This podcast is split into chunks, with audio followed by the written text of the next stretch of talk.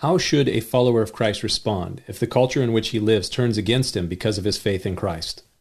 Get your coffee.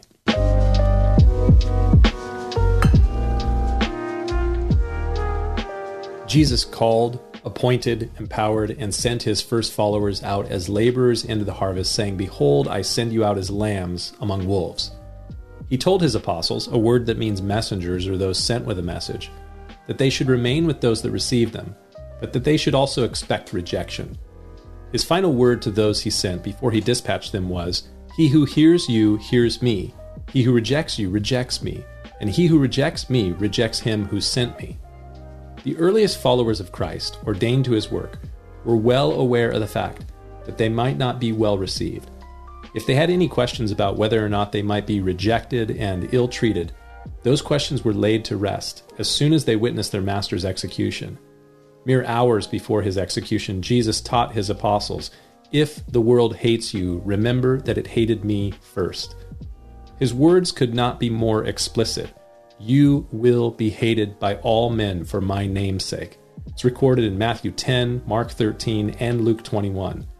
And in John chapter 15, Jesus said to his disciples, If you were of the world, the world would love its own. Yet because you are not of the world, but I chose you out of the world, therefore the world hates you. This is a difficult one for us because, like it or not, we want to be liked. For a very long time, it was relatively easy, comfortable, and safe to be a follower of Jesus in American culture. But cultural currents are changing, they always do.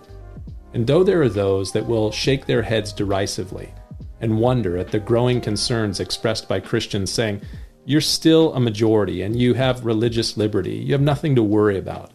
The fact is, there will likely come a time where Christians will once again be hated for his name's sake, even in American culture. The views of Christians, if they align with the scriptures, are increasingly at odds with the desires and whims of the Western world. You do not need to be a prophet to see the handwriting on the wall. Behold, I send you out as lambs in the midst of wolves. Do not be surprised, my brothers and sisters, if the world hates you. Jesus taught, Blessed are you when men hate you, and when they exclude you, and revile you, and cast out your name as evil for the Son of Man's sake. Rejoice in that day and leap for joy. For indeed your reward is great in heaven. For in like manner their fathers did to the prophets also. What should our response be to these things?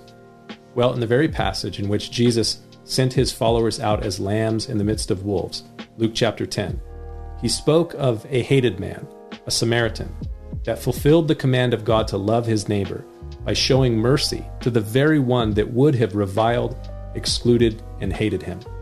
And Jesus' command go and do likewise. Something to think about. We'll see you next time.